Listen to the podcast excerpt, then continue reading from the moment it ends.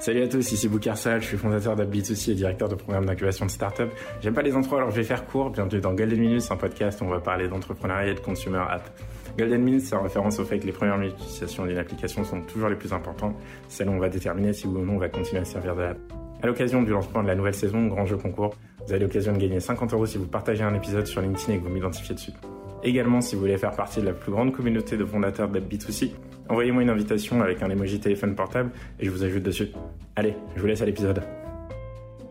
Salut à tous, ici Boukarsal, euh, host du podcast Golden Minutes. Euh, je suis en compagnie de Daniel, Daniel cofondateur de Fields. Comment ça va Daniel? Ça va très bien, un samedi matin. exact, samedi matin 10h. Euh, Daniel, je te propose de te présenter très rapidement avant qu'on parle de Fields. Qui es-tu? Euh, bah, écoute, je m'appelle Daniel. J'ai monté Fields euh, avec deux potes. Je viens de banlieue parisienne. Je suis né à Grenoble. J'ai des origines libanaises. Euh, voilà, tu à peu près un, tour d'horizon de qui je suis. Trop bien. Et alors, dis-moi du coup, Fields, qu'est-ce que c'est? Fields, c'est, c'est l'appli de rencontre de la nouvelle génération, tout simplement. Qu'est-ce que ça veut dire l'appli de rencontre de la nouvelle génération? Il s'agit de la génération Z? C'est ça, c'est la génération Z. En fait, si tu penses à la façon dont, ont évolué les, consommations de contenu sur, euh, les applis mobiles, euh, tu te rends compte qu'il y a un énorme, euh, écart entre notre génération qui a vu naître Tinder au moment où on, était à 18, 20 ans, et la génération d'aujourd'hui qui, en fait a un téléphone depuis 13 ans, qui est déjà sur tous les autres réseaux sociaux, qui a déjà créé ses avatars dans le métaverse et qui arrive sur une application de rencontre euh, à 18 ans et qui se retrouve sur, euh, sur une expérience euh, d'une génération précédente. Et donc, Fields, en fait, c'est c'est juste une nouvelle expérience, une expérience beaucoup plus détente, pressure-free, où les utilisateurs vont, sont là pour, pour faire des rencontres, en fait, tout simplement, qu'elles soient amicales, romantiques, mais, mais sans le stigma des, des relations euh, du jugement, du swipe gauche, swipe droite, euh, mais vraiment de la réaction sur le contenu qui existe et, des échanges beaucoup plus naturels. Super, génial. Alors du coup, j'ai euh, remonté un petit peu, un petit peu avant ça, avant, qu'on rentre dans le, concept de Fields. Qu'est-ce que vous faisiez, tes cofondateurs et toi, avant de lancer Fields? Alors mes cofondateurs et moi, on était déjà on est potes depuis depuis une bonne quinzaine d'années, donc ça fait très longtemps. On a étudié ensemble on a tous euh, des, parcours un peu différents. Euh, donc il y a Ludovic qui, lui a, monté des applis consumer pour deux startups parisiennes. C'était Recommerce et ensuite chez S-Money, une fintech. Laurent, lui, il a bossé, il était dans l'équipe de fondatrice de, Jumia, où il était en charge de toute la partie market, produit. Euh, ensuite, il a quitté Jumia pour rejoindre Google. Il a fait trois ans chez Google. Donc, il a vraiment un profil beaucoup plus euh, acquisition, marketing. Et enfin, moi, j'ai un parcours euh, plus financier. Je me suis vraiment spécialisé en finance. J'ai fait un peu d'M&A et ensuite, j'étais en charge de toutes les transactions dans le secteur tech, télécom, médias dans un cabinet de conseil en stratégie qui s'appelle Arthur Delittle. Super. Donc du coup, à un moment de votre vie, vous vous dites bon bah ça serait bien qu'on se, réunisse, qu'on, lance une boîte. Euh, comment euh, comment vous décidez de lancer Fields En fait, tout d'abord, c'est moi qui, moi j'ai, mis assez d'argent de côté pendant mes années de travail et euh, j'étais prêt en fait à, prendre deux ans où je peux me focaliser uniquement sur le lancement d'une entreprise. Et en fait, donc je venais de l'étranger, enfin je travaillais à l'étranger, donc j'avais pas le chômage, etc il fallait vraiment que je mette de, l'argent de côté et c'était le bon moment. C'est à ce moment-là que j'ai fait le pas et que j'ai dit à tous ceux qui étaient proches, euh, s'ils étaient chauds, s'ils étaient partants, on pouvait commencer à réfléchir à une idée avant même qu'ils quittent leur travail. Mais moi, en tout cas, je quittais le mien pour vraiment marquer le pas et, euh, vraiment me lancer. Et c'est à ce moment-là que tout a commencé. J'ai motivé euh, deux de mes meilleurs potes à quitter leur taf et pendant ce temps-là, il s'est écoulé à peu près 6-8 mois où on, a, on est passé par tout type d'idées, mais c'était toujours consumer social. Euh, soit c'était une appli pour euh, nous guider dans les soirées, soit c'était une appli dans le sport euh, avec une dimension très sociale. Et finalement, on est retombé là-dessus parce que parce qu'on s'est rendu compte que les rencontres qu'on faisait, qu'on avait fait, qu'elles soient en ligne ou dans la vraie vie, en fait, c'est les, les, aspects de la vie qui, qui impactent plus le chemin que prend notre, que prend notre vie. et c'est une expérience dans laquelle on n'a jamais été très satisfait, très à l'aise. Et on s'est dit qu'il y avait vraiment quelque chose à faire, que ça allait être dur, mais qu'il y avait vraiment un sujet qui allait nous passionner. Et c'est comme ça qu'on a, commencé à se pencher sur ce, sur ce sujet et que, et que Phil est né à peu près six mois après. Ok, très bien. Donc du coup, si je comprends bien, tu avais décidé de quitter ton taf avant de savoir, enfin avant d'avoir une idée de génie. Euh, donc tu savais que tu voulais faire de l'entrepreneuriat. Qu'est-ce qui t'a drivé vers l'entrepreneuriat alors que tu n'avais pas nécessairement euh, une idée ou un problème à résoudre? Moi, je viens d'une, euh, je viens d'une famille. en fait, mes parents, eux, ont été très académiques parce que parce qu'ils ont ils sont sortis de leur ouais, de leur situation un peu difficile au Liban pendant la guerre en venant en France et en se rangeant, en fait, c'est les seuls de leur famille qui ont quitté le Liban à, cette époque-là. Et ils sont arrivés en France, ils ont été assez académiques euh, pour avoir euh, un salaire, pour pouvoir nous, voilà, avoir euh, de quoi nous faire vivre et, qu'on puisse bien étudier avec mes frères et sœurs. Et ensuite, moi, j'ai quand même connu toute ma famille au Liban et toute ma famille au Liban est une famille d'entrepreneurs. Personne n'a étudié après la, je, je crois que le, celui qui a le plus d'études, c'est le, brevet, mais ils sont, se sont tous arrêtés, environ euh, en sixième ou cinquième. Et ils ont tous, euh, en tout cas une grande partie, réussi à faire des choses euh, incroyables. Et du coup, ça m'a toujours, toujours motivé, de, ça m'a toujours inspiré. et je me suis toujours dit que peu importe ce que je faisais, peu importe les études que je faisais, j'allais revenir là-dessus parce que c'est, voilà, c'est, je c'est presque c'est au, fond de moi en fait. C'est un truc que je ne reviendrai plus en arrière là-dessus. Et j'ai quand même euh, j'ai quand même bossé parce que j'avais besoin de, cet argent à un moment donné euh, et que et que j'avais pas le luxe de, pouvoir me lancer. Après, il y, a différentes histoires. Chacun a la vie comme il veut, mais euh, j'avais pas le luxe de pouvoir me lancer dans un dans une aventure entrepreneuriale sans fonds, sans avoir créé de, de boîte sans rien euh, à 22 ans. Quoi. Donc, euh, donc j'ai pris un peu plus de temps et, et, j'en suis arrivé là. Ok, super. Donc là, à ce moment-là, tu motives tes cofondateurs, euh, vous réfléchissez au, social et donc vous êtes insatisfait de ce qui existe à ce moment-là. Qu'est-ce que, qu'est-ce que vous décidez de créer? Donc, c'est quoi, le, c'est quoi la vision de, de Fields au moment où vous décidez de vous lancer sur la toute première version? Alors, la toute première version, on a, non, la vision n'a pas vraiment changé. On a toujours une, une vision très euh, contenue. On s'est toujours dit que si, si on voulait changer la façon dont les, dont les gens se rencontrent en ligne, il fallait amener plus de contenu. Parce que c'est sur le contenu, en fait, que tu peux, tu peux apprendre à mieux connaître les personnes.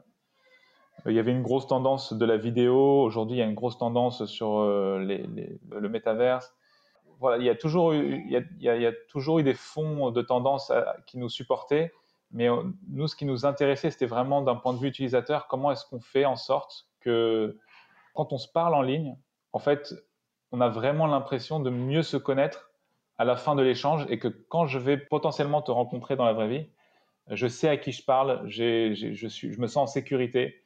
Et c'est presque, un, c'est presque déjà mon deuxième rendez-vous quand je te rencontre dans la, dans la, dans la vraie vie. Ça a toujours été ça la vision de Fields. Ok. Et donc, du coup, ça ressemble à quoi concrètement sur cette première version? Sur la première version, euh, on tente de, de, faire partager du contenu aux utilisateurs. Et c'est très compliqué. Parce qu'en fait, euh, l'usage des applications de rencontre, il est, il est limité dans le temps. Généralement, il est, il est euh, ce que j'appelle un peu à haute fréquence. C'est-à-dire, tu vas venir l'utiliser à fond pendant un temps limité, puis ensuite repartir. Et en fait, la dynamique de partage de contenu sur une application comme ça, elle est totalement différente euh, de celle où euh, tu, tu partages du contenu de façon récurrente sur un réseau social et où en fait ton usage aussi est, très récurrent. Donc en fait, toute la, tout le travail de début était focalisé autour de, l'onboarding, euh, comment faire partager aux utilisateurs du contenu. et, on, et voilà, finalement, elle n'est pas très loin de ce qu'on a fait aujourd'hui, mais les résultats en termes de, euh, taux d'utilisateurs qui finissent onboarding ont, ont été multipliés par trois entre, entre les deux, entre, les, ces différentes versions. Euh, et c'est ça qui fondamentalement était le vrai pari que nous on voulait faire. C'était combien de personnes, quand quand elles font un téléchargement, se retrouve à avoir un profil fini et prêt à échanger avec d'autres utilisateurs. Et du coup, ça, ça ressemble à quoi euh? Concrètement? Ouais. Concrètement, c'est un onboarding euh, où on passe plusieurs étapes, où on te demande de, rajouter. Au début, on essaie de, de, de, euh, tester l'appétence à rajouter une vidéo au départ. Ensuite, donc, on avait une succession de contenus qu'on voulait te faire ajouter. L'idée étant de te demander du contenu qui ne soit pas seulement ta tête de pleine face euh, en mode selfie, mais vraiment euh, plein, peu importe le contenu, euh, tant qu'il dit quelque chose sur toi, on voulait que ce soit, on voulait t'encourager à le, à le, mettre. Par exemple, ça peut être une œuvre d'art, ça peut être tes dessins, ça peut être le dernier restaurant que, enfin, la nourriture du dernier restaurant que tu as testé. et donc, par succession d'étapes, on te demandait de rajouter du contenu et on testait l'appétence aussi à rajouter une vidéo à répondre à des questions. Et cet onboarding euh, a toujours été un, peu long. Euh, on a testé à un moment donné de le, réduire, mais les résultats n'étaient vraiment pas là où on, voulait amener l'application. Du coup, on est, on tout de suite revenu sur un, long onboarding et c'est ça qu'on essaye d'optimiser depuis maintenant euh, deux ans. Donc, quand tu dis que les résultats n'étaient pas au rendez-vous quand vous faisiez un onboarding plus court, c'était des résultats en termes de quoi? Qu'est-ce qui était impacté? Le nombre d'utilisateurs qui drop à chaque euh, étape en fait. Ça veut dire euh, au début, euh, l'onboarding, on, perdait 80% des utilisateurs. Aujourd'hui, on arrive pratiquement, pas tout à fait à 80, mais on arrive pratiquement à en emmener 80 au bout. au bout.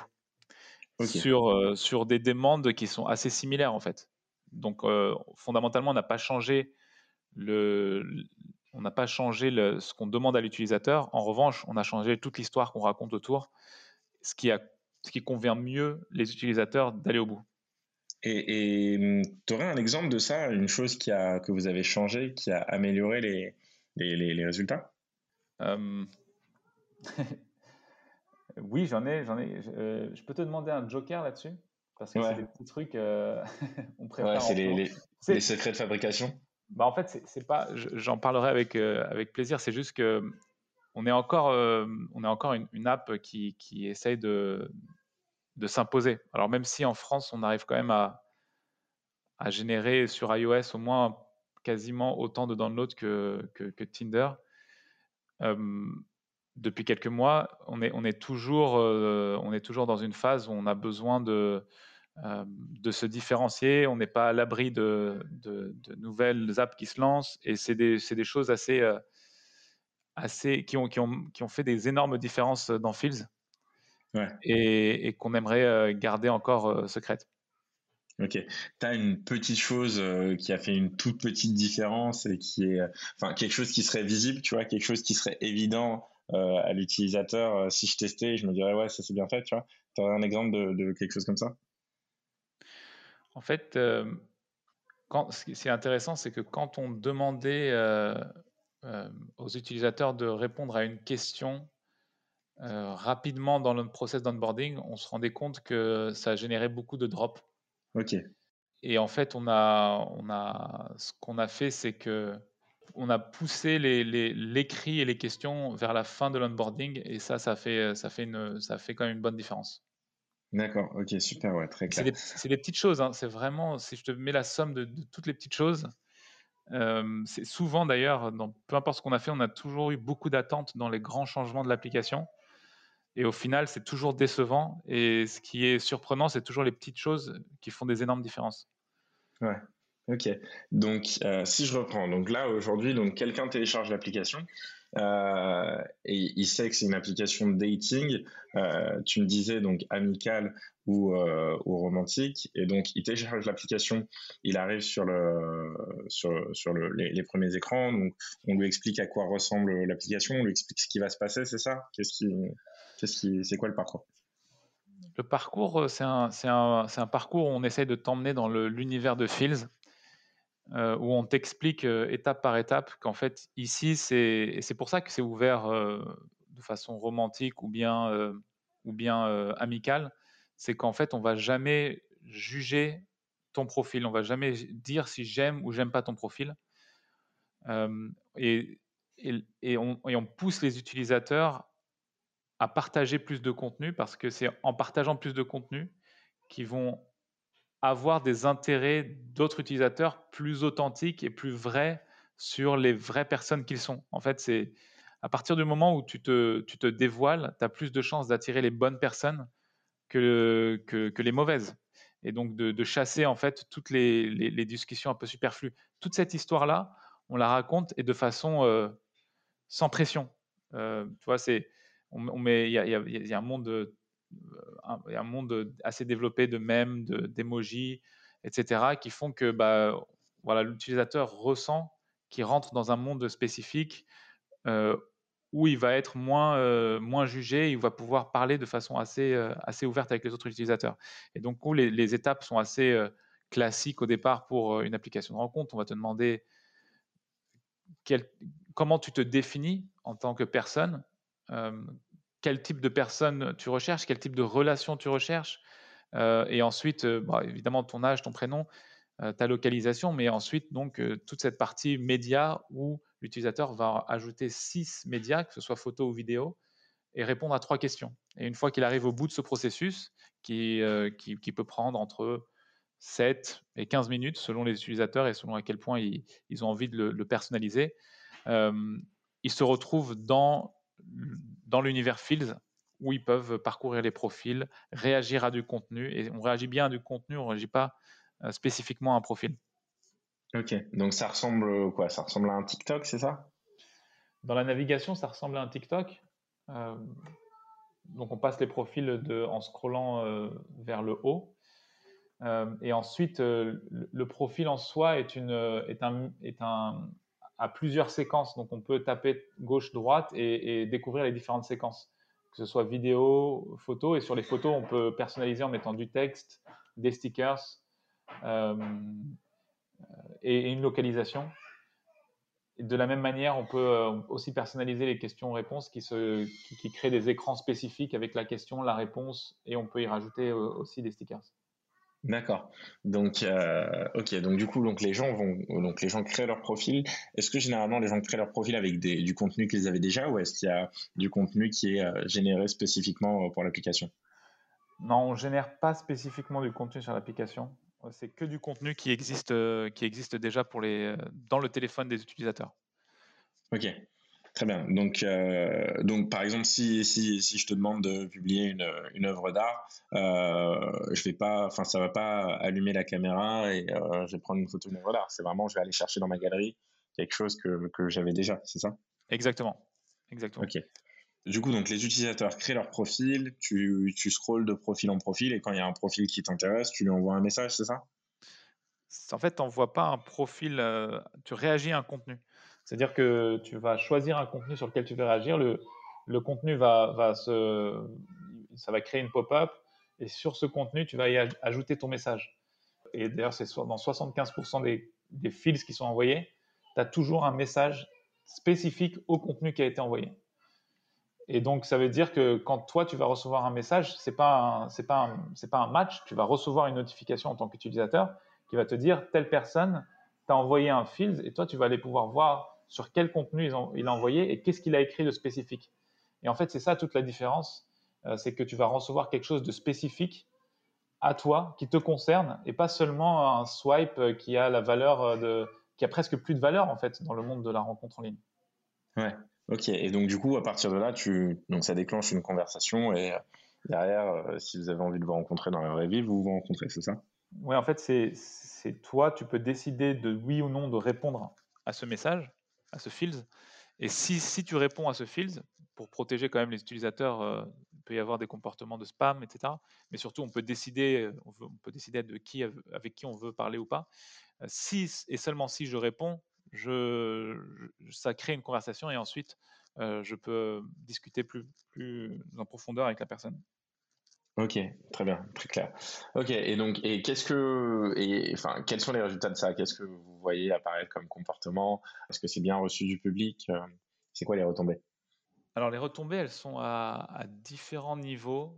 On a vraiment la sensation de connaître la personne d'une certaine manière parce qu'elle partage tellement de contenu au final qu'elle ne qu'elle, peut pas se cacher complètement. Et si tu veux un profil qui va pas partager le contenu, qui va pas jouer le jeu, bon déjà il y a des chances qu'il se fasse bloquer pour X ou Y raison parce qu'on a, on a des outils qui, qui modèrent un petit peu. mais en plus, il va générer très peu de réactions et du coup, il va être, il va être, il, va pas recevoir de fils et finalement, il, ne rentrera pas un peu dans le dans le funnel dans lequel on, pousse les utilisateurs à rentrer, c'est-à-dire avoir une conversation et des conversations qui ont du sens. Donc, en fait, tu vas apprendre à connaître une, une, personne mieux au départ en voyant son profil.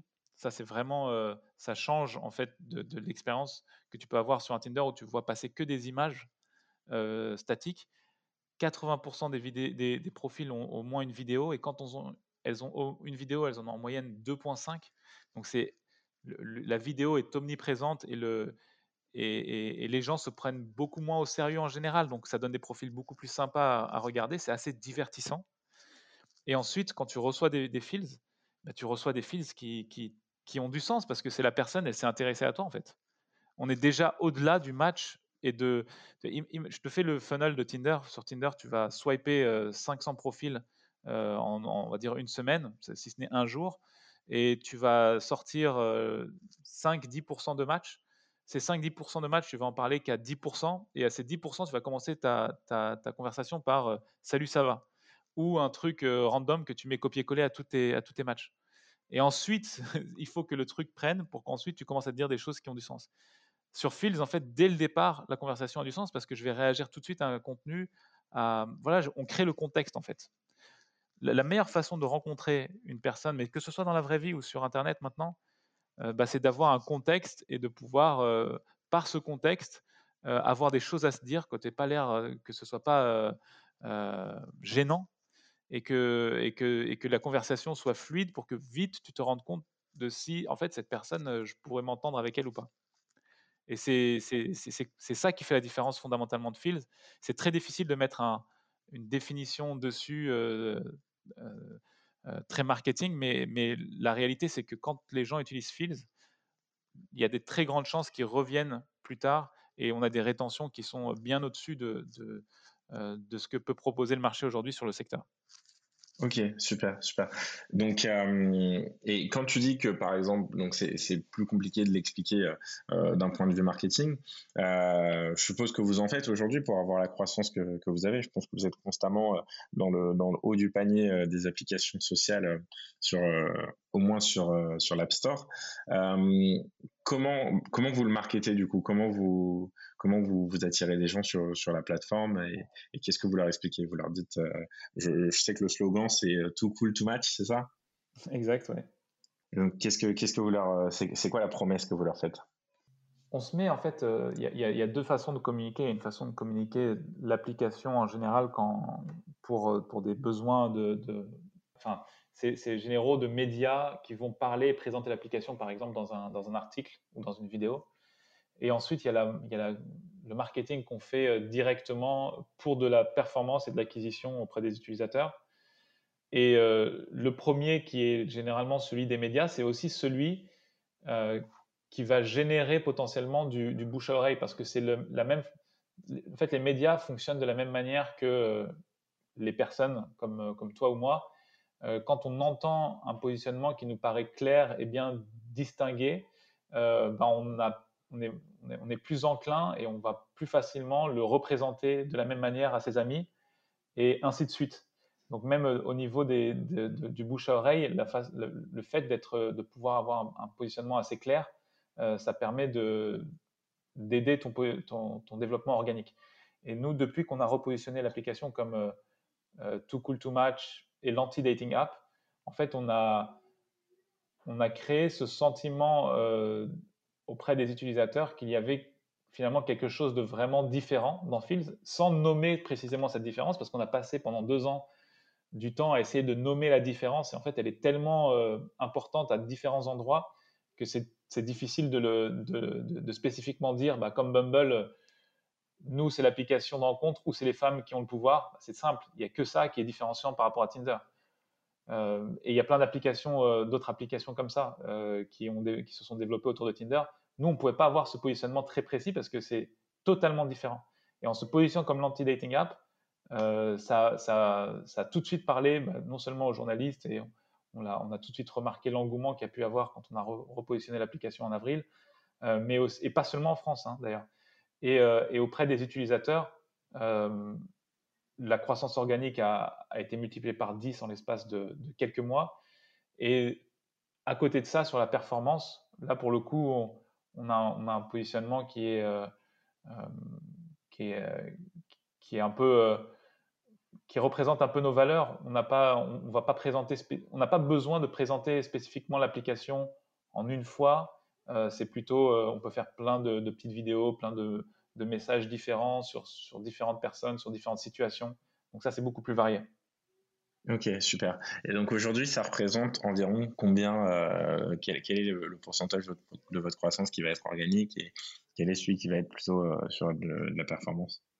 On fait à peu près 50% en organique, 50% en performance. Génial. Ça vous monte à une communauté de combien de personnes aujourd'hui? Aujourd'hui, au total, on a eu 500 euh, 000 utilisateurs. Super. donc, en quoi? Donc, tu m'as dit que ça fait deux ans que vous vous êtes lancé, mais que tout s'est accéléré depuis le mois d'avril? Oui, en fait, euh, c'est le mois d'avril qui a déjà euh, où ça, a totalement pris une, autre dimension. Jusqu'à mars, ça veut dire qu'en presque deux ans, on a fait 50 000 utilisateurs. Et euh, dès, avril, on était, on était à 100 000, enfin fin avril, et ensuite, ça s'est développé très rapidement jusqu'à 500 000 euh, euh, au mois dernier. Quoi. Ok, et comment ça s'explique en dehors du repositionnement Quelles actions vous avez menées Qu'est-ce qui s'est passé? Vous avez levé des fonds Qu'est-ce qui, a fait qu'avril, ça a été le tipping point? On a relancé une nouvelle version de l'application. En fait, elle était. Euh, Fields existait, mais avec un, UI, avec un positionnement qui était totalement différent. Et on a fait tout un travail entre janvier et avril euh, qu'on a réussi à faire parce qu'on a aussi euh, levé des fonds euh, en la fin de l'année dernière.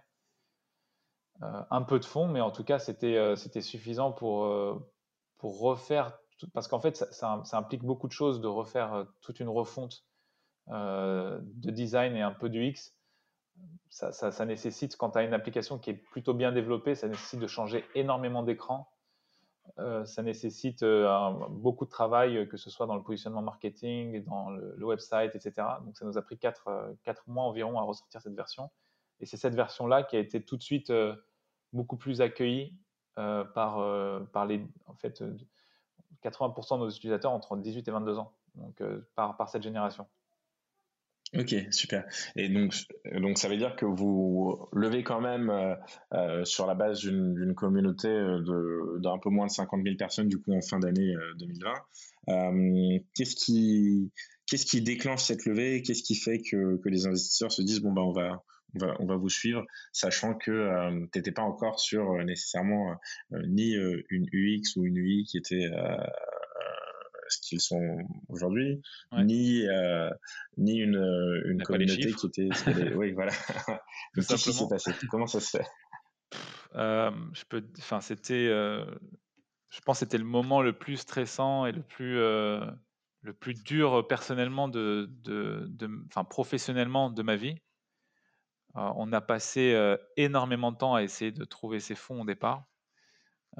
personnellement, on avait investi t'avais dit qu'on avait mis de, côté, on avait, le bénéfice quand même d'avoir travaillé un petit peu et de pouvoir investir. Et en tout cas, on avait mis à peu près 100, 100 000 euros euh, personnellement en tant que fondateur.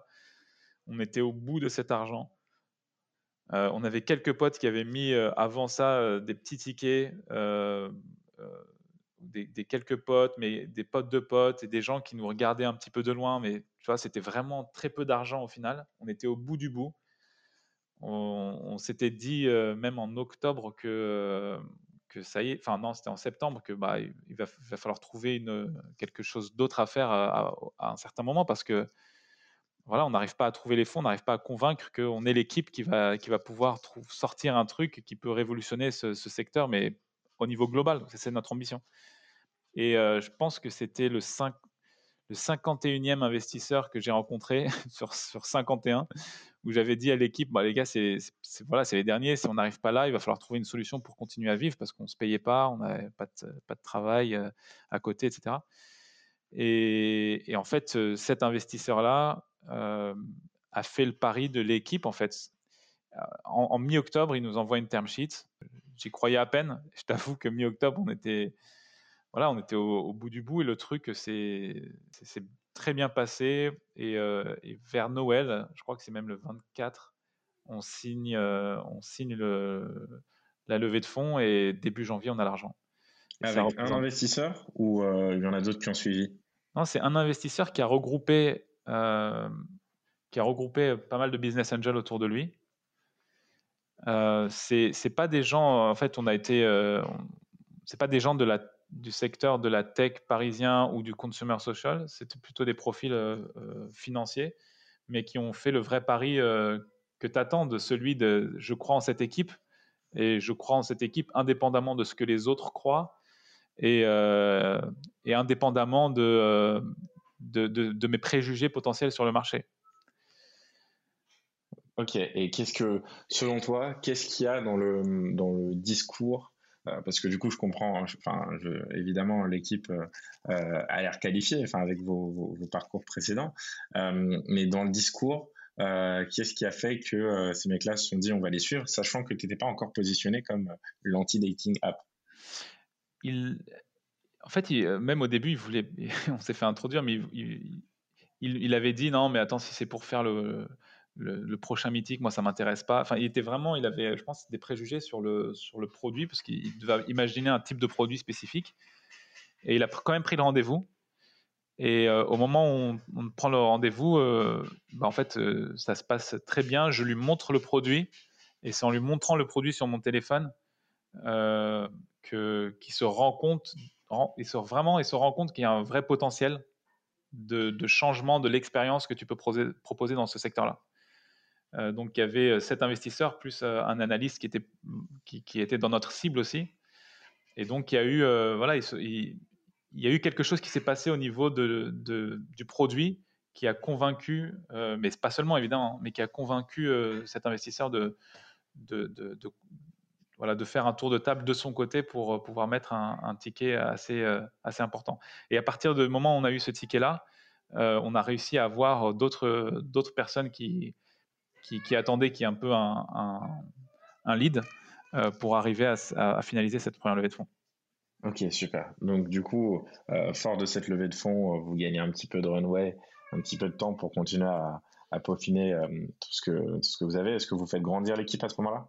Non, ok, donc vous, avez, commencé à trois, vous êtes toujours trois aujourd'hui? Non, en fait, entre-temps, on a recruté un, un CTO, mais euh, c'était l'année d'avant, en fait. Donc on est quatre. Et euh, donc tout se fait. Euh, on, a, tous les quatre, on a un rôle particulier de notre expérience spécifique marketing, produit, télécom, et moi plutôt financement et stratégie. Et, on, fait, on continue tous les quatre et on garde euh, et on garde le cap comme ça jusqu'à il y a que jusqu'à avril où on a quand on a lancé une nouvelle version et qu'on et qu'on on a recruté une, Manon notre community manager. Ok, super. Donc là aujourd'hui, donc vous êtes 5 euh, et donc du Alors pas aujourd'hui, parce que c'était en avril. Hein. Ah, donc ça va continuer à grandir. Bah, maintenant qu'on a commencé à avoir l'attraction et qu'on peut qu'on peut accélérer, ouais, on, fait euh, on fait grandir un peu l'équipe dans des. Alors maintenant on est on est à peu près euh, neuf. Et du coup, donc, euh, ces, ces, personnes-là sont rémunérées grâce à la levée de fonds ou est-ce que vous faites déjà du chiffre d'affaires? On a lancé les fonctionnalités payantes en juste un mois avant, je crois, la nouvelle version. Donc en mars, donc on commence à faire du chiffre d'affaires. Euh, oui, mais c'est pas c'est pas c'est pas ça qui nous fait ça nous fait gagner un peu de runway, mais c'est pas ça qui fait qu'on peut qu'on peut se permettre de payer des gens un salaire.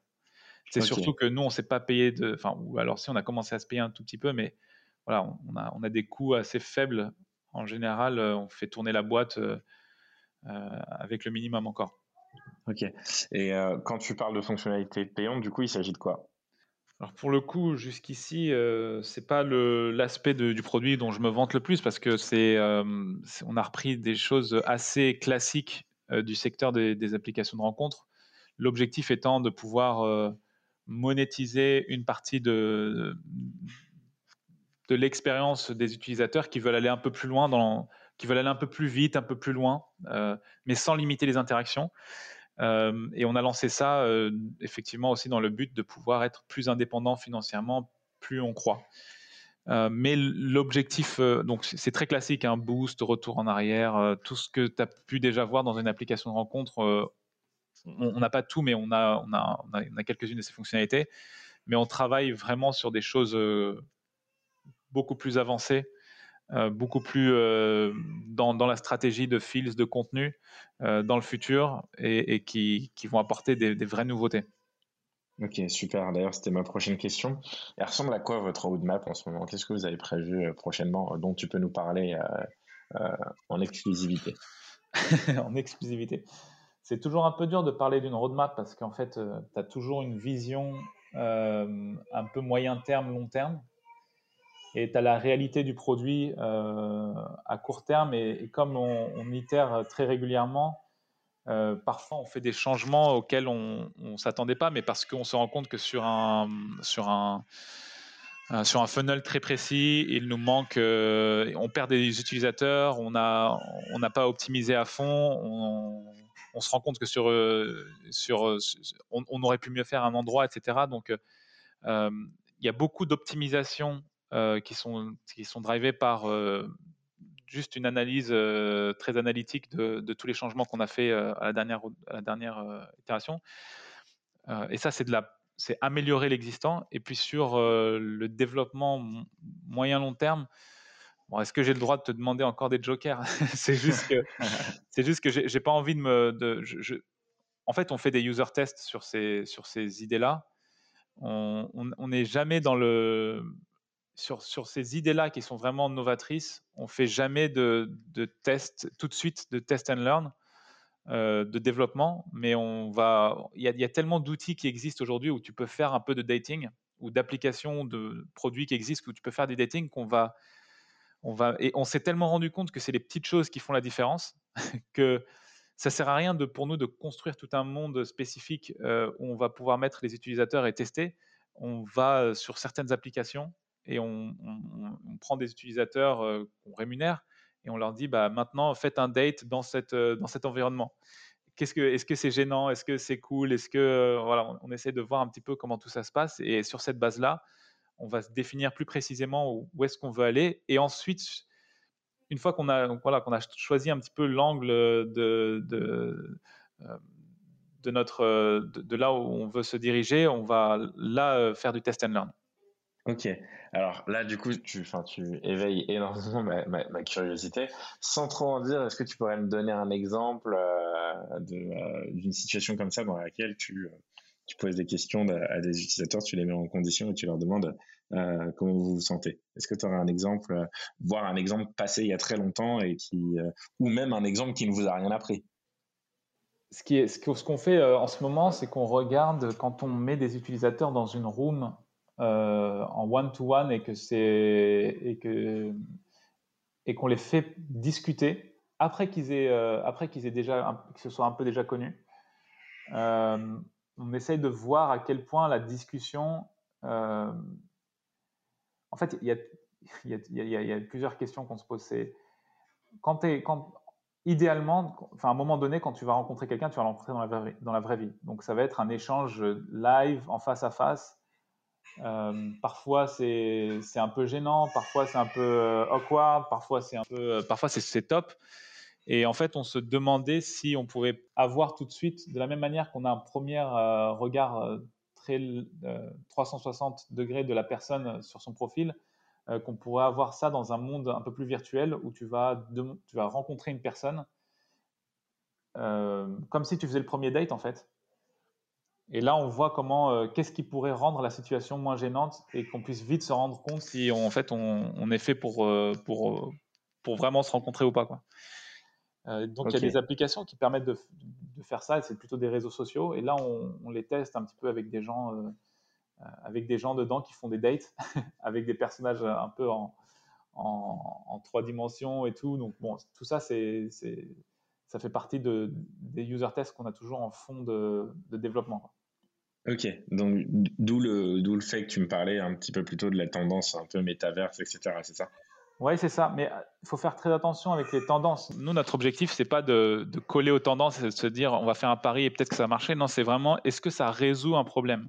Est-ce que ça résout un problème utilisateur de, de, te mettre dans un monde euh, virtuel versus de te mettre en face à face sur un Zoom? Quelle est la valeur ajoutée? Euh, Et si je veux mettre des jeux dans ce monde virtuel, bah, c'est quoi la valeur ajoutée de si je te mets des jeux dans Zoom? Tu vois, euh, donc il y, a plein de. En fait, il, voilà, il y a, en fait, ça peut prendre tellement de, de, de, direction ce truc-là euh, que euh, qu'en fait, il, vaut mieux tester avant de, se lancer dans quoi que ce soit. Ok, hyper intéressant. Franchement, c'est.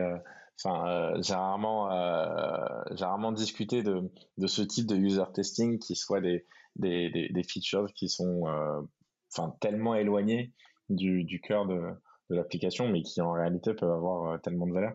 C'est hyper intéressant. J'apprends plein de choses. En fait, c'est si tu penses euh, au funnel de la rencontre, on n'est pas éloigné. C'est juste qu'on on prend les utilisateurs dans un. Un utilisateur, il va commencer à discuter avec quelqu'un. Euh, si ça se passe bien, la conversation devient beaucoup plus intense. Si la conversation devient plus intense, tu vas te dire, bah, viens, on se rencontre. Quand tu vas te rencontrer, tu vas choisir un endroit. Euh, c'est pas un endroit que tu vas choisir au hasard. Tu, généralement, tu vas trouver un endroit qui te plaît, avec qui tu veux partager une expérience. Euh, tu vas rencontrer cette personne et là, si ça se passe bien, bah, tu vas réécrire et tu vas retrouver un, second, date. Et le second date, généralement, euh, bah, si tu y arrives, c'est que c'est qu'il se passe quelque chose. Quoi. Tu tu, tu, tu peux pas faire de second date avec, avec, avec n'importe qui tout le temps. Quoi. Et donc, nous, dans notre expérience, c'est si on veut que tu, trouves la personne avec qui ça matche le mieux, bah, il faut qu'on maximise le nombre d'interactions euh, que tu peux avoir avec cette personne avant que tu la rencontres. Et tout ça, ça fait partie de, notre, de, l'expérience qu'on veut, qu'on veut proposer.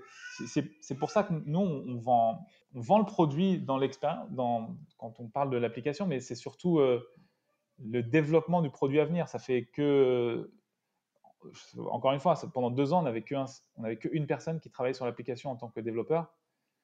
Aujourd'hui, on n'en est, on, est pas beaucoup plus. Donc, on a encore beaucoup, beaucoup de choses à faire qui nous permettent d'amener l'application à, à, une, à une expérience qui sera vraiment inédite dans ce secteur-là.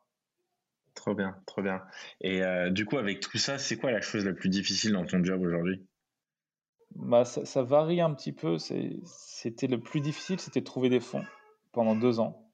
Ça, c'était vraiment. Euh, en plus, c'est.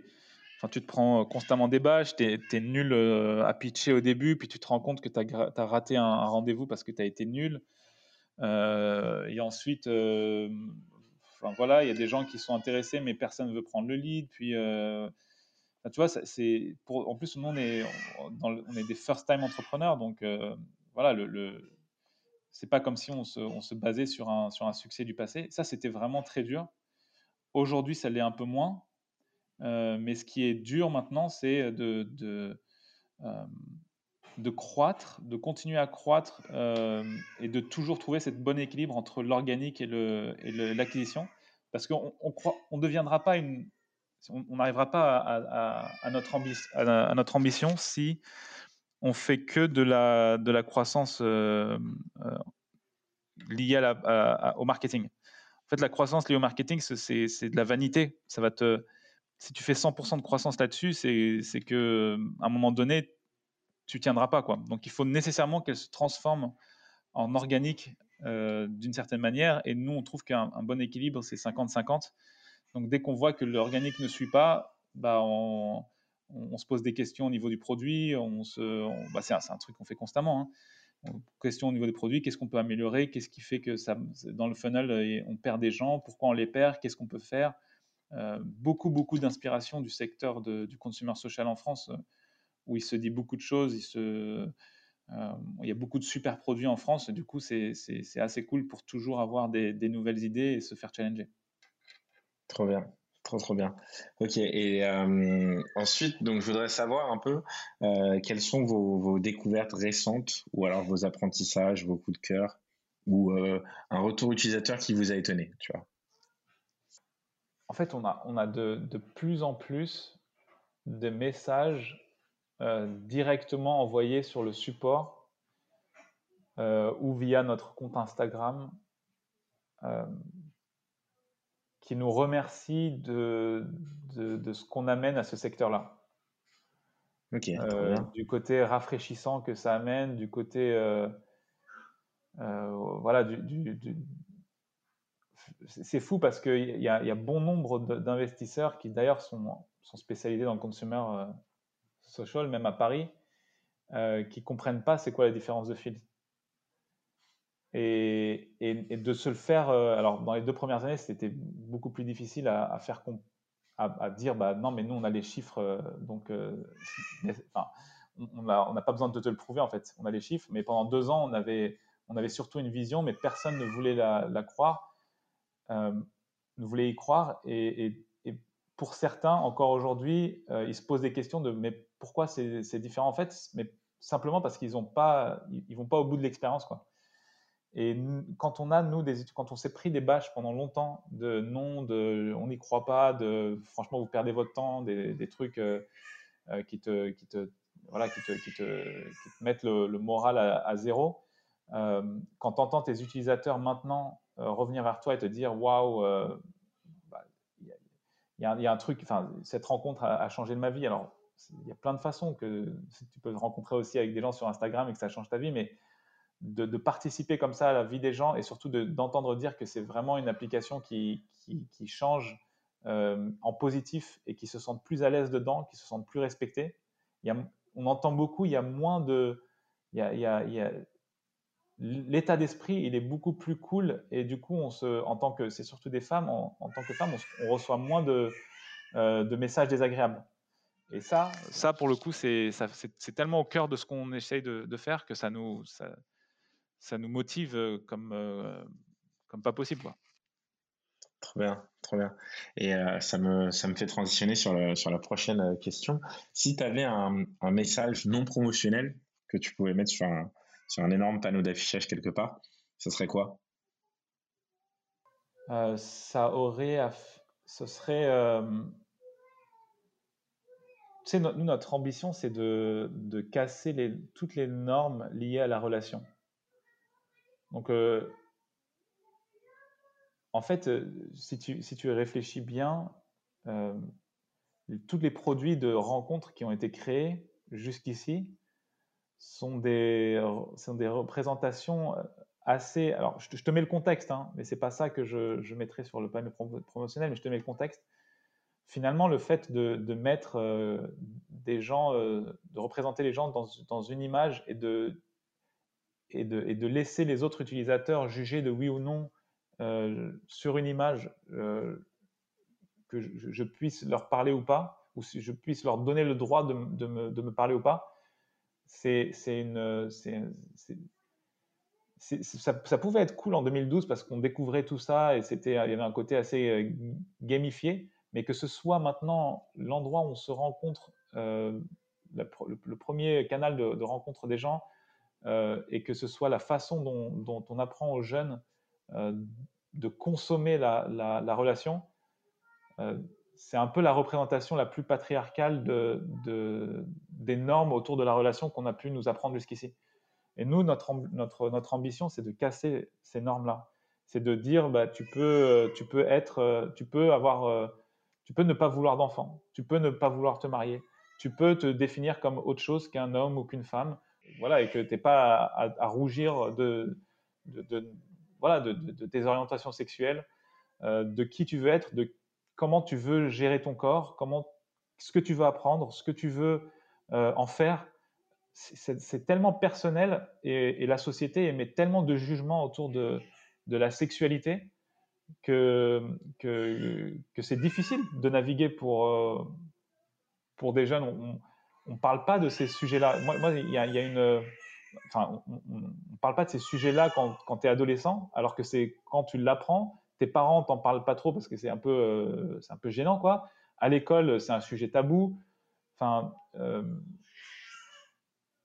il y, a tellement de choses à faire pour rendre, euh, rendre ces, ces, ces, relations beaucoup moins normées. que c'est, ça, c'est vraiment les messages que nous on mettrait indépendamment bien sûr du, produit, c'est plutôt vraiment nos valeurs et ce qu'on essaye de, aussi de, de on, on essaye de participer à ça dans l'application. Trop bien. Ok, bah écoute, c'est beau, c'est hyper beau. Euh, autre question qui a rien à voir. Euh, est-ce qu'il y a un mythe à propos du développement produit ou à propos de l'entrepreneuriat en général euh, avec lequel tu n'es pas du tout d'accord ou une opinion populaire? En fait, le, le, monde de l'entrepreneuriat est, bourré de mythes en fait. Enfin, parce que telle personne qui est très connue, euh, un investisseur, ou euh, parce qu'il a, il a, été euh, un, entrepreneur à succès, a dit quelque chose, il faut que ça devienne une référence. Et en fait, tu vas avoir 80% des, investisseurs et des entrepreneurs qui vont répéter ce truc-là comme si c'était une, comme un, comme si c'était une loi tombée du ciel. Le, celui qui nous a le plus nous impacté, c'est les applications de rencontres, euh, c'est, nous, on n'est pas trop application de rencontres. Ok. Euh, pourquoi tu vois? Non, mais parce que en fait, personne n'investit dans ce secteur-là parce que probablement il y a une personne qui a dit à un moment donné, euh, on pense que les applications de rencontres, ce c'est pas quelque chose, c'est pas un business que tu peux scaler et que avec qui, avec lequel tu peux vraiment gagner de l'argent autant que autant que d'autres business, quoi. Et, et, nous, on s'est pris ce dogme-là dans la figure, et encore, enfin, encore aujourd'hui, hein, je peux te dire, euh, ceux qui, sont, qui ont les plus, euh, qui, qui, parlent le plus et qui, euh, qui soi-disant sont les plus indépendants dans leur pensée, en fait, ils sont très impact, enfin, ils sont très, ils sont, très subjectifs dans leur approche sur ces sujets-là. Il y a d'autres mythes. Alors nous, c'était ça, c'était sur la partie investisseur, mais si c'est le mythe de c'est la première fois que tu montes une boîte, ah, ah ouais, mais enfin, c'est fou parce qu'en plus il y a plein d'exemples, mais si tu n'as pas monté une boîte déjà, enfin, on va attendre d'investir sur toi simplement parce que tu commences à, avoir des chiffres qui, sont, qui commencent à être impressionnants. Mais en fait, euh, la réalité, c'est que dans le monde du consumer social, généralement, c'est toujours des first-time entrepreneurs. Zuckerberg n'avait pas monté de boîte avant, avant Facebook. Evan Spiegel de, Snap n'avait pas aussi monté de boîte avant. Celui qui a monté euh, Instagram, il a, fait juste un pivot, mais ça devait être sa première boîte. Euh, tu vois, il y a, ce. Moi, je pense que c'est justement un, atout d'être first-time entrepreneur si tu, si tu prouves que ton discours est, bien logique et que, et que tu as une direction claire, etc., évidemment, il faut faire, euh, faire attention. Mais euh, je pense que le first-time entrepreneur, c'est, ça peut être une chance parce qu'on réfléchit vraiment différemment et on n'a pas les, les, euh, les codes de ce qu'il faut et ce qu'il ne faut pas faire. Et du coup, on, on, réfléchit vraiment différemment la première fois que tu montes une boîte. C'est hyper cool comme, euh, réponse parce que ça me permet de rebondir. Euh, si je reprends dans l'ordre, par rapport à justement à l'univers dating, je pense qu'une des, euh, des craintes des VC justement, c'est le fait que les sorties possibles sur, sur une application de dating, c'est forcément d'être racheté par, par une autre application de dating. Et qu'est-ce que, comment tu réponds à ce, type d'objection? En fait, c'est un secteur qui, euh, existe depuis en fait, l'app mobile. La, rencontre sur Internet a commencé dès que. En fait, le premier, euh, usage d'Internet, c'était de commencer à, discuter avec des gens à l'autre bout du monde. Euh, ou bien, et ensuite, avec les, possibilités de géolocalisation, bah, tu pouvais commencer à parler avec des gens qui sont pas loin de toi. Sauf que c'était des sites euh, c'était plus dur euh, de, se connecter, c'était des sites euh, payants et on a beaucoup assimilé la rencontre en ligne à des rencontres, tu vois, limite entre des rencontres sexuelles et des vraies rencontres que tu, qui pouvaient remplacer celles que tu fais dans un bar en fait. Et ensuite est venu Tinder en 2012 et la démocratisation complète de ce secteur-là aux 18-35 ans, qui n'est pas totale d'ailleurs, c'est une forme de démocratisation en tout cas. Et ça, c'est 2012 Tu vois, on est en 2021, euh, va être en 2022, ça fait 10 ans. Et c'est un secteur qui n'a que 10 ans. Ça veut dire que Tinder fait aujourd'hui euh, plus de, je sais pas, 1,5 milliard euh, de revenus et la boîte n'a que 10 ans. Et tout ce qu'on base, tout ce sur quoi on base notre projection sur les 10 ans à venir, même les 8-10 ans à venir, c'est sur ce qui s'est passé sur ces 10 dernières années. Et sur ces 10 dernières années, effectivement, il y a eu un géant qui s'est construit, deux géants d'ailleurs même, avec l'introduction en bourse de, Bumble récemment. Mais comment ça, ça peut prédire la façon dont va évoluer ce marché sur euh, les 5, 6, 10 prochaines années? Nous, de la façon dont on crée ce produit, on le crée pour le rendre encore plus démocratisé parce qu'il va être beaucoup plus social dans sa, dans sa façon de, euh, de mettre les gens en relation. Et à partir du moment où tu deviens beaucoup plus social, euh, tu, sors un petit peu de tous ces stéréotypes liés à la rencontre en ligne. Et, finalement, c'est plus seulement les applications de rencontre qui vont être intéressées pour, euh, pour potentiellement te, te, racheter. Et d'ailleurs, nous, ce n'est pas du tout notre objectif, mais juste pour te donner le, contexte, ça peut intéresser n'importe qui. La façon dont tu mets des gens en relation, que ce soit pour des relations romantiques, amicales, c'est aussi c'est très proche dans, l'approche, dans la réflexion de la façon dont tu mets en relation des gens pour euh, le côté professionnel, pour euh, juste euh, se faire des potes quand tu joues aux jeux vidéo en ligne, etc. etc. Il y a plein de, ramifications de, de ce secteur qui fait que en fait, ça pourrait intéresser beaucoup plus d'industries que, que seulement la rencontre en ligne aujourd'hui. Et en plus de ça, bah, tu as, Bumble qui a prouvé que bah, tu, peux, tu peux avoir d'autres euh, tu peux avoir d'autres entrées en bourse euh, d'applications indépendantes euh, qui, qui, se sont développées. Et pour le coup, Bumble, lui, c'est bah, en 2014, donc c'est en l'espace de même 6 ans ou 7 ans, si tu prends 2021 comme le jour d'entrée en bourse, pour faire une introduction en bourse. Donc en fait, si en tant qu'investisseur, ta réflexion, elle se base toujours sur le passé, euh, tu fais une grosse erreur de, compréhension de comment les choses peuvent évoluer et comment le, monde peut, se, peut évoluer dans les dix prochaines années. Ce n'est pas sur euh, les développements de la crypto sur les euh, dix prochaines années que tu peux prédire de comment sera le monde dans dix ans. Il faut, il faut vraiment essayer de réfléchir différemment. Il faut, il faut se dire, mais imagine que les gens se rencontrent maintenant comme ça et que ça devient la nouvelle référence ah bah dans ce cas-là, ouais, tu, peux, tu peux imaginer d'autres possibilités d'exit, de, de, de, rachat, etc. Très bien, c'est intéressant aussi donc de, de, de, présenter les choses de, cette manière-là. Je suppose que ça fait partie d'une des manières dont tu as présenté ton entreprise à tes investisseurs aujourd'hui.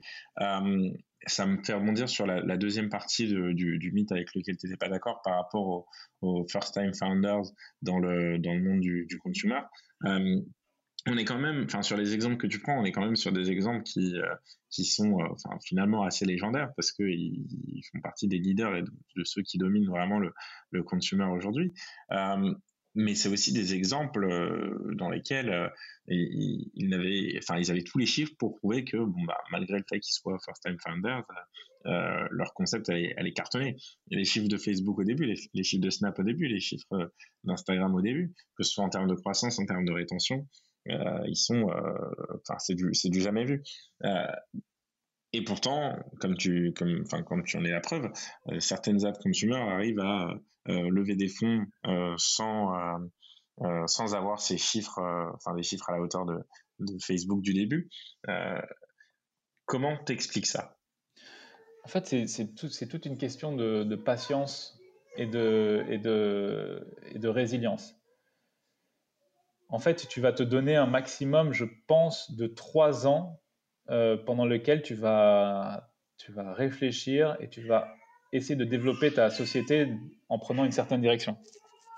Et des fois, ça peut ne pas fonctionner, ce qui ne veut pas dire que, que c'est mauvais. Et d'ailleurs, c'est même, au final, c'est beaucoup, beaucoup de choses que tu apprends et tu vas réutiliser ça quand tu vas lancer ta seconde boîte ensuite. Et là, tu seras plus un second entrepreneur. Mais la réalité, c'est que si tu es assez résilient pendant ta première boîte, tu as trois ans pour tester, développer euh, et faire plein de choses. Donc, euh, donc si tu es assez résilient, il n'y a aucune raison qu'en fait, tu n'aies pas cette expérience. tu vois, quelqu'un qui a lancé une première boîte et qui a abandonné au bout d'un an, il va lancer sa deuxième et qui, a réussi à lever des fonds parce que le secteur était un peu, un peu trendy, etc.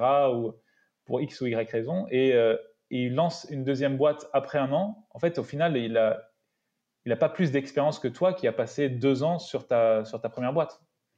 Donc la question, c'est que, moi j'aime bien mesurer, et d'ailleurs ça a été le cas de, Facebook, d'Instagram, à une vitesse plus ou moins euh, euh, rapide, mais au début, tu as toujours une histoire de euh, ça prend du temps, ça fonctionne pas, et tu fais quelques pivots, et paf, à un moment donné, le truc commence à prendre et en fait, c'est c'est pour moi ce que tu dois mesurer, c'est pas si tu es premier first time entrepreneur ou second time entrepreneur, c'est à quel point tu es résilient et à chaque fois que tu avances, tu essayes d'améliorer ce que tu as euh, pas réussi.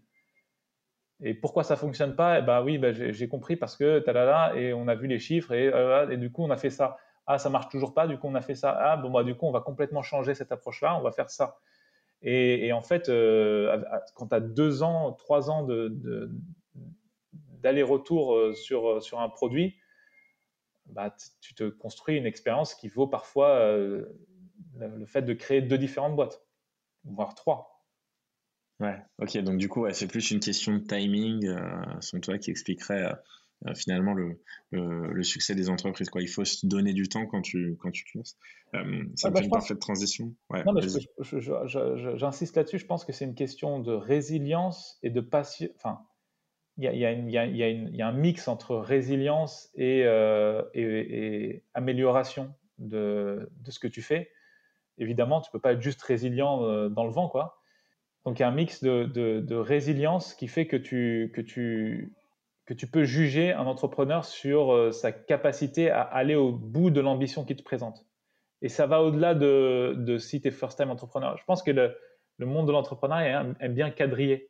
Tu vois, dire ah, t'es pas forcément entrepreneur. Ah, ok. Ah, euh, c'est un secteur que j'aime pas trop. Ah, euh, y a, il manque tel ou tel profil dans, dans les cofondeurs. Ah, vous êtes quatre euh, cofondeurs. Ah, ben, généralement, nous, on voit les plutôt deux.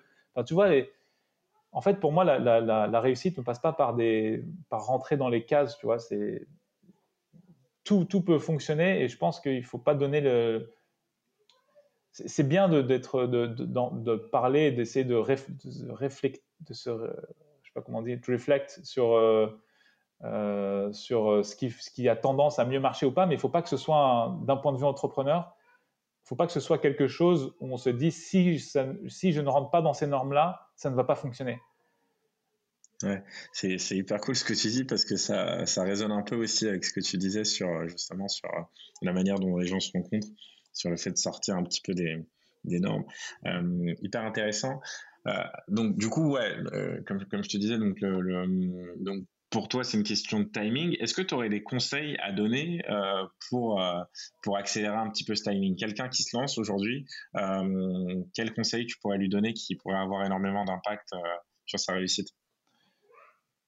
Je pense qu'il faut vraiment parler de son projet, de son idée dès le départ.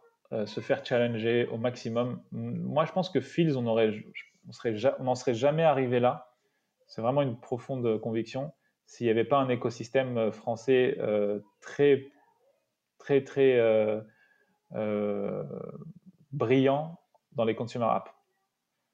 Parce qu'elle a été documentée, parce que est, on en parle régulièrement, qu'il y a eu des succès, et que les produits sont littéralement vraiment des, produits euh, les plus développés et les plus, euh, euh, ergonomiques que, tu peux trouver sur le, sur le marché au niveau global. ça, ça, participe énorme, ça a participé énormément au fait qu'on prenne des bonnes décisions de développement de produits dans Fields. Et je pense que c'est pareil dans toutes les industries, c'est en te challengeant et c'est plus facile de te faire challenger par des gens euh, euh, qui ont fait des choses euh, un peu similaires ou qui ont fait des choses parfois différentes, mais qui ont un œil extérieur pour remettre en question tes choix. Et, la meilleure façon pour moi de réussir, c'est juste d'en parler très tôt, de ne pas avoir peur. Personne ne va prendre ton idée. Toi, la question, à la fin, c'est toujours une question d'exécution. Donc, il faut en parler, il faut se faire challenger, il faut rencontrer le maximum de personnes et, écouter. Ça ne veut pas dire que chaque, chaque conseil spécifiquement va être, le bon à prendre, mais en tout cas, quand tu auras une somme de plein de conseils, c'est là où euh, ton jugement peut faire la différence sur euh, bah, ce qu'il faut faire et ce qu'il ne faut pas faire. Et, c'est comme ça que tu peux accélérer ton développement euh, sur des années. Quoi. Nous, nous, on ne savait rien du consumer au départ. Hein. Et c'est pour ça qu'on a, je pense que les six premiers mois, on a été trop lent. Et, et enfin, si, on s'était à refaire aujourd'hui, on aurait, je pense que Fields, tel que c'est aujourd'hui, ça n'aurait pas pris deux ans à se développer, mais plutôt un an. C'est une question de. Voilà, si tu te fais c'est ce genre de choses te font, te font, gagner énormément de temps sur, euh, sur un parcours. Trop bien. Et donc, du coup, si là, tu devais te relancer aujourd'hui, si tu devais te relancer euh, sur un concept différent, comment tu ferais pour euh, aller chercher tes 10 000 premiers utilisateurs? Ce serait quoi la, le, la strat? Ça dépend du secteur. ça dépend du secteur. Il y a des secteurs où tu dois nécessairement générer une croissance organique euh, il y a des secteurs où, euh, où en fait, euh, nous, dans la rencontre, on a, il y a un problème, à résoudre. C'est quand tu viens sur l'application, tu n'as pas besoin de tes potes, en fait. C'est même à l'opposé. Tu, viens rencontrer d'autres personnes. Donc, si tu veux en parler à tes potes de la vraie vie ou tes contacts, c'est presque à l'opposé de ce qu'on te demande de, faire dans l'expérience. Et du coup, le, le, bouche à oreille, euh, et la croissance organique, elle, est, elle arrive plutôt en fin de funnel. C'est quand tu as rencontré quelqu'un euh, que euh, tu dois, que tu peux ensuite, de façon assez libre, en parler à tes potes et dire Ah, mais non, on s'est rencontré là-dessus, c'est plutôt sympa, etc. vous devrez tester. Mais au début, surtout quand tu es une, application que personne ne connaît, pas, tu vas pas les mentionner à tout le monde qui était sur cette application-là. Et ça, c'est très difficile pour générer de la croissance organique au départ et du coup, euh, dans notre secteur, nous, ce qu'on a fait, c'est on a fait beaucoup, beaucoup, on a essayé de faire du recrutement physique. En fait, on allait distribuer des flyers, on a recouvert tous les, euh, tous les Vélib avec euh, des, avec des flyers qu'on venait agrafer. On a, on a fait les sorties des festivals, des trucs. Tout ce que tu peux imaginer, on l'a on on déjà essayé physiquement sur Paris. Et je pense que physiquement, c'est une, perte, une perte de temps dans le monde où tu peux faire de l'acquisition pour beaucoup moins cher en ligne. Et avec des gens qui vont vraiment tester l'app et pas juste euh, euh, prendre ton flyer et jamais euh, ensuite même le lire ou, télécharger. Donc en fait, je, je mettrai beaucoup plus d'efforts dans, dans, dans, une croissance mesurée à voir si quand je fais venir certains utilisateurs qui vont au bout de mon funnel, j'arrive à générer un peu, un, un peu d'organique. Dans mon secteur spécifiquement, j'aurais évité ça. Mais après, il y a d'autres secteurs où il ne faut pas faire d'acquisition en fait. Je pense que c'est juste, euh, ou alors faut en faire venir euh, une centaine et voir euh, si cette centaine t'en ramène combien et, le faire par, par test d'itération. J'en fais venir une centaine, je teste combien ça en fait revenir. Si je suis pas satisfait, je fais les changements. Une fois que j'ai fait les changements produits, je réinvestis pour une centaine et, je fais des itérations comme ça. Et, l'objectif, c'est pas d'atteindre 10 000, hein. c'est toujours euh, combien j'en ai besoin pour que l'expérience dans mon application soit satisfaisante. Nous, en l'occurrence, on a un vrai problème, c'est qu'on a des effets de réseau. Alors que sur plein d'applications, en fait, euh, tant que tu as 3-4 potes qui sont dessus, c'est suffisant. L'application fonctionne très bien. Instagram, au début, tu n'avais pas besoin d'avoir 100 euh, personnes. 10 hein. personnes, ça suffisait. Et encore, hein, même 5 personnes avec tes potes, ça suffisait pour que l'expérience soit sympa de partager du contenu entre eux. Pareil pour euh, WhatsApp, pareil pour euh, Telegram. À partir du moment où tu as créé un groupe dessus avec tes potes, qu'il y ait 1000, 2000 ou 10 000, ça, ne change rien. Ok, donc comment vous avez fait pour répondre à, cette problématique? Parce que typiquement, euh, vu que vous avez aussi la dimension géographique, s'il n'y a personne dans, ta ville, l'application ne sert pas à grand-chose. Comment tu fais?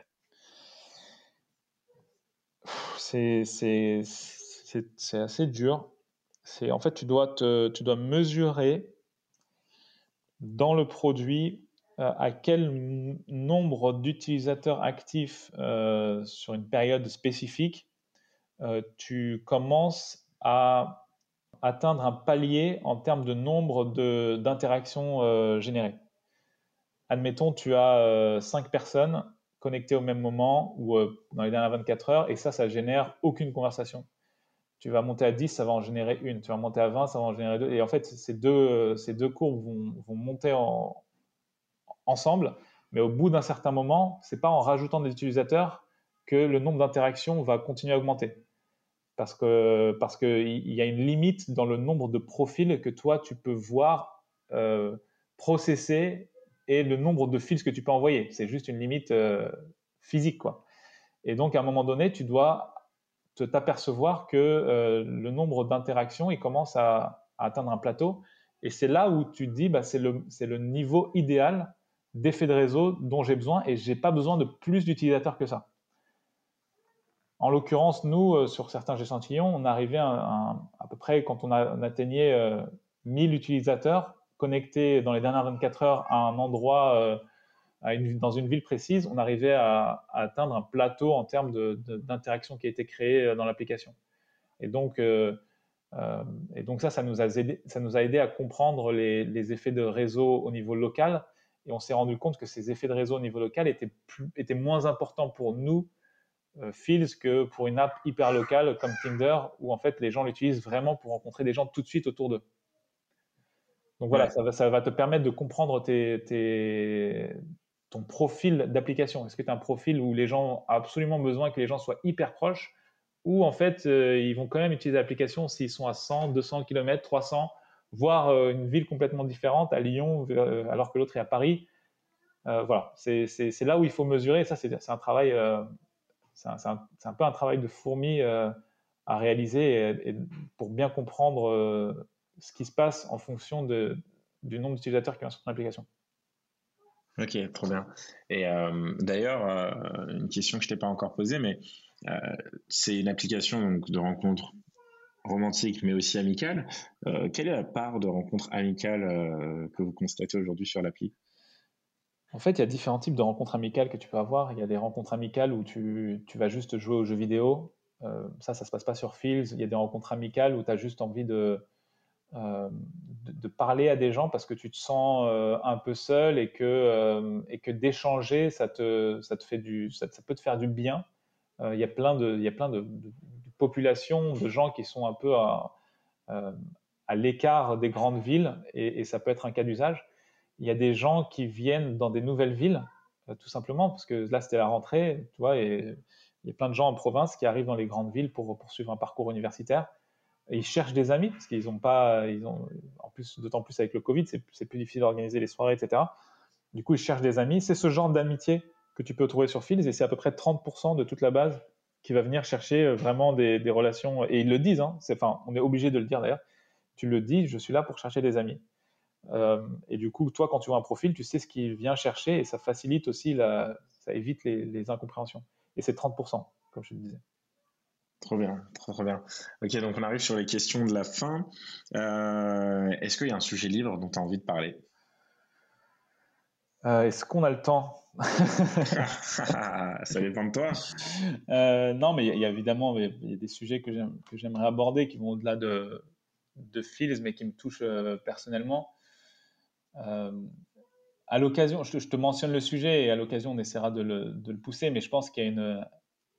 Même dans le secteur de la tech aujourd'hui, il y a une vraie on n'a pas, on sait pas bien encore euh, intégrer les gens de divers. Euh, je parle de la France hein, parce que j'ai pas de, j'ai pas d'expérience autre part. Les, profils euh, plus divers que que les profils assez classiques que la France sait produire. Quoi. Je pense qu'on est assez nul là-dessus et que même quand on le fait, on ne sait pas le faire. Tu vois. Alors, moi, je suis à Station F et il y, a un programme qui s'appelle Fighters Programme Enfin, tu vois, c'est, je trouve, je trouve c'est. Moi, moi, je viens d'un. Moi, j'ai grandi en banlieue.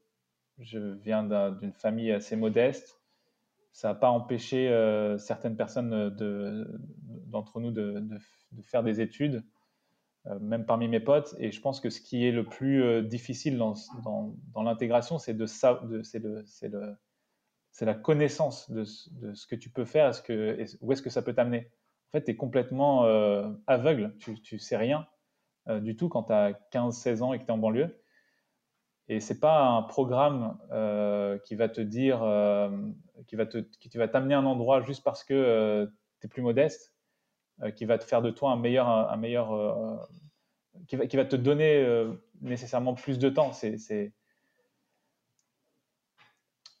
Il y, a beaucoup de choses euh, sur lesquelles on pourrait travailler là-dessus et qui ne sont pas bien faites. Et même moi, je suis considéré comme un profil classique parce que j'ai fait une école de commerce, euh, parce que j'ai fait une prépa, parce que j'ai eu la chance à un moment donné dans ma vie que quelqu'un me dise il y a une prépa que tu peux faire et euh, j'ai eu, eu, la chance d'y aller, que je suis catégorisé comme un profil classique que la France serait produire, alors que si j'avais enfin, si si j'avais demander à faire le Fighters Programme, j'aurais probablement pu aussi rentrer dans ce, dans ce genre de programme. Quoi. Je pense qu'il y a une, incompréhension, euh, il y a une incompréhension totale dans, dans comment faire, euh, comment, comment intégrer plus ces, ces, ces personnes-là. Ouais. Trop. Tu as, peut-être des, exemples, euh, parce qu'en effet, ça mériterait un, tout autre podcast et je pense qu'on en discutera euh, offline euh, à l'occasion. Mais tu aurais peut-être des, exemples d'actions qu'on pourrait mener, pourrait mener nous ou une entité pour, essayer de faire bouger les choses Moi, je pense que c'est juste, c'est vraiment la transparence sur. En fait, quand quand tu vois des gens qui réussissent autour de toi, euh, tu regardes c'est quoi leur parcours et tu essayes de reproduire la même chose. Si tu vois aucun, aucune personne qui, euh, qui, qui, prend un parcours euh, différent et qui réussit et qui, et qui la, tendance c'est que tu te casses de la banlieue en fait. Et du coup, personne ne te voit et personne ne, met en lumière ton, ta réussite. Mais donc, il, manque euh, simplement l'information. Mais je pense que c'est même au niveau euh, de l'État que ça doit être beaucoup plus euh, transparent. Moi, je me rappelle, quand j'ai dit en, en, terminale que je voulais, quand la prof disait qui veut faire une prépa, j'étais le seul à lever la main. J'étais dans un lycée aux Ulysses. la prof a rigolé et a dit non, mais Daniel, enfin tu vas pas faire une prépa, tu vois. elle a rigolé devant tout le monde euh, parce que j'étais le seul qui levait la main, j'étais probablement au fond de la classe et que euh, j'étais pas celui qui avait les meilleures notes.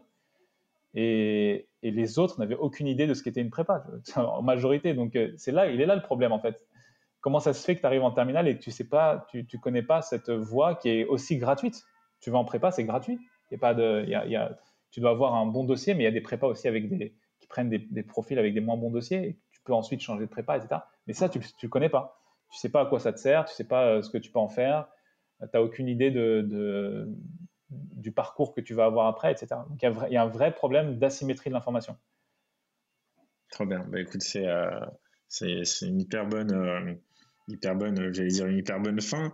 mais est-ce que j'ai euh, non, je pense que je pense que je pense que j'ai tout dit. Donc on est on est sur un bon mot de la fin.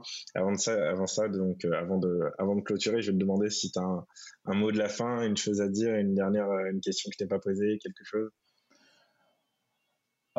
si, si j'ai un truc à dire, c'est c'est je suis j'ai une expérience parmi plein d'autres et, et, tout ce que je dis n'est pas forcément vrai. Donc voilà, c'est tout.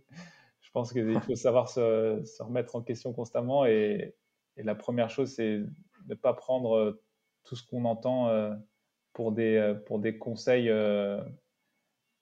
Il faut se former ses propres, sa propre vision des, choses. C'est ce qui nous a permis d'outrepasser de, tous, ces, tous ces dogmes et toutes ces, toutes ces vérités qui sont, qui sont soi-disant euh, qu'on s'attend à ce que tu à ce que tu fasses quoi. Super. Bah écoute, c'est un très bon mot de la fin. Je pense que tous nos auditeurs vont apprendre plein de plein de choses grâce à cet épisode. Merci beaucoup Daniel.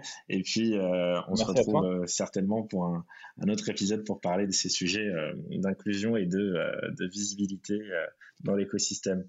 Merci Ça beaucoup. Marche. Salut. Ciao. Ciao. Ne partez pas tout de suite, c'est la fin de notre épisode, merci d'être arrivé là. Et si ça vous a plu, vous connaissez le topo, notre seule manière de grandir, c'est grâce à vous. Donc vous pouvez gratuitement partager, liker et nous mettre 5 étoiles. Et pour ne pas rater les prochaines sorties, vous pouvez également vous abonner à la newsletter qui contient des résumés des épisodes et des références pour aller plus loin. encore merci. Et si vous avez écouté ce message jusqu'au bout, franchement, respect. Envoyez-moi un message sur LinkedIn, vous aurez une surprise.